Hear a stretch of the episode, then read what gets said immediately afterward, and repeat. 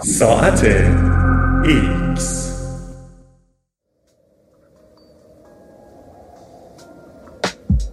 مرگ آنقدرها هم که فکر می کنید بد نیست. فکر کردن به مرگ برای بسیاری از ما ترسناک است. به همین دلیل به ندرت در مورد آن حرف می‌زنیم.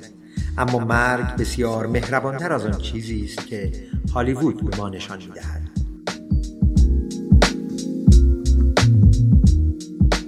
حقیقت بسیار مهمی وجود دارد. همه ما به پایان زندگیمان نزدیک می شویم هر روز به مسابه یک شمارش معکوس است. به مرگ نزدیک می شویم به همین دلیل به ندرت در مورد آن حرف می‌زنیم یا حتی به آن فکر نمی کنیم و هر زمان که به مرگ فکر می کنیم از درد و استراب می ترسیم و کنترل خود را از دست می دهیم از غم و خداحافظی کردن می ترسیم از مرگ هایی که در تلویزیون یا فیلم ها دیده ایم می ترسیم بیش از سی سال است که در کار داروهای مسکن هستم تا به بهتر شدن حال کسانی که به پایان زندگیشان نزدیک شده اند کمک کنم. در کنار بسیاری از اشخاص در حال مرگ نشستم و این کار بسیاری از حقایق و تصورات غلط در مورد مرگ را برایم روشن کرده است. هر سال بیش از نیم میلیون نفر در بریتانیا می میرند و مرگ تقریبا همه آنها به علتی رخ می دهد که علائمی هشدار دهنده از نزدیک شدن مرگ به همراه دارد اگر برای زندگی کردن فرصت اندکی داشته باشید چه کار می کنید؟ دوست دارید با چه کسی باشید؟ دوست دارید در بیمارستان باشید یا خانهتان را ترجیح می دهید؟ اگر احتمال به دست آوردن هوشیاری وجود نداشته باشد نظرتان در مورد زنده ماندن با دستگاه تنفس مصنوعی چیست؟ از نظر شما اصرار بر ادامه اقدامات درمانی از چه مقطعی بیش از حد محسوب می شود آیا اهدا کننده عضو هستید؟ هدیه من به شما چند خبر خوب است. مسلما مرگ آنقدرها هم که فکر می کنید بد مرگ هم مثل تولد از الگوی قابل پیش بینی پیروی می کند در ابتدا بیماری سطح انرژی شخص را کاهش می دهد مکانیسم آن پیچیده است اما نتیجه آن است که شخص به خواب بیشتری نیاز پیدا می کند چرت زدن کمک کننده است اما انرژی به سرعت مصرف می شود و شخص به خواب مجدد نیاز پیدا می کند این چرت زدن ها با گذشت زمان طولانی تر شده و ماهیت آنها تغییر می کند با اینکه شخص تفاوتی را احساس نمی کند اما تا مدتی دچار فقدان هوشیاری می شود بنابراین بیدار کردن وی موقتا غیر ممکن خواهد بود.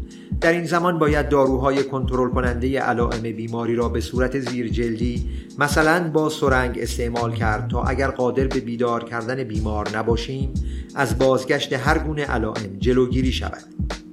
اگر بیماری قدرت تفکر شخص را تحت تأثیر قرار نداده باشد شخص در حال مرگ همچنان متوجه خانواده و دوستانش می شود و با اینکه اشتهای چندانی ندارد جرعه های مایات و شاید یک قاشق از چیز خوشمزه ای را احساس کند. شخص ممکن است در رخت خواب باشد. ممکن است آرامش و سکوت را احساس کند یا متوجه موسیقی محبوبش شود.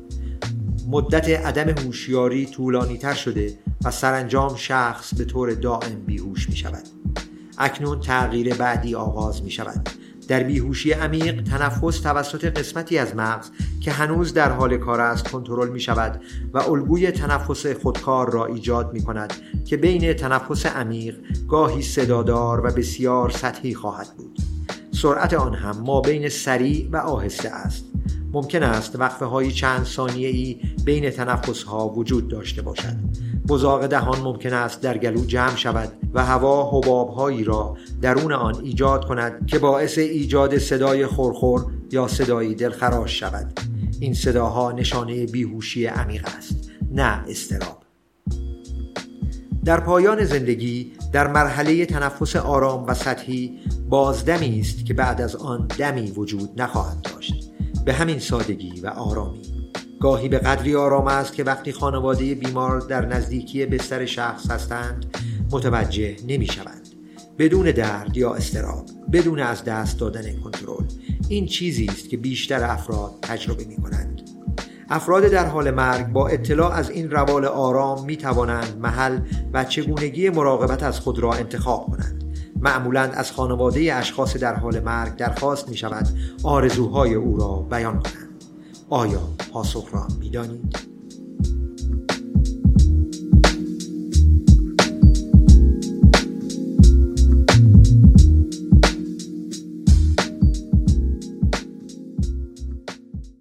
هستم چون می‌دانم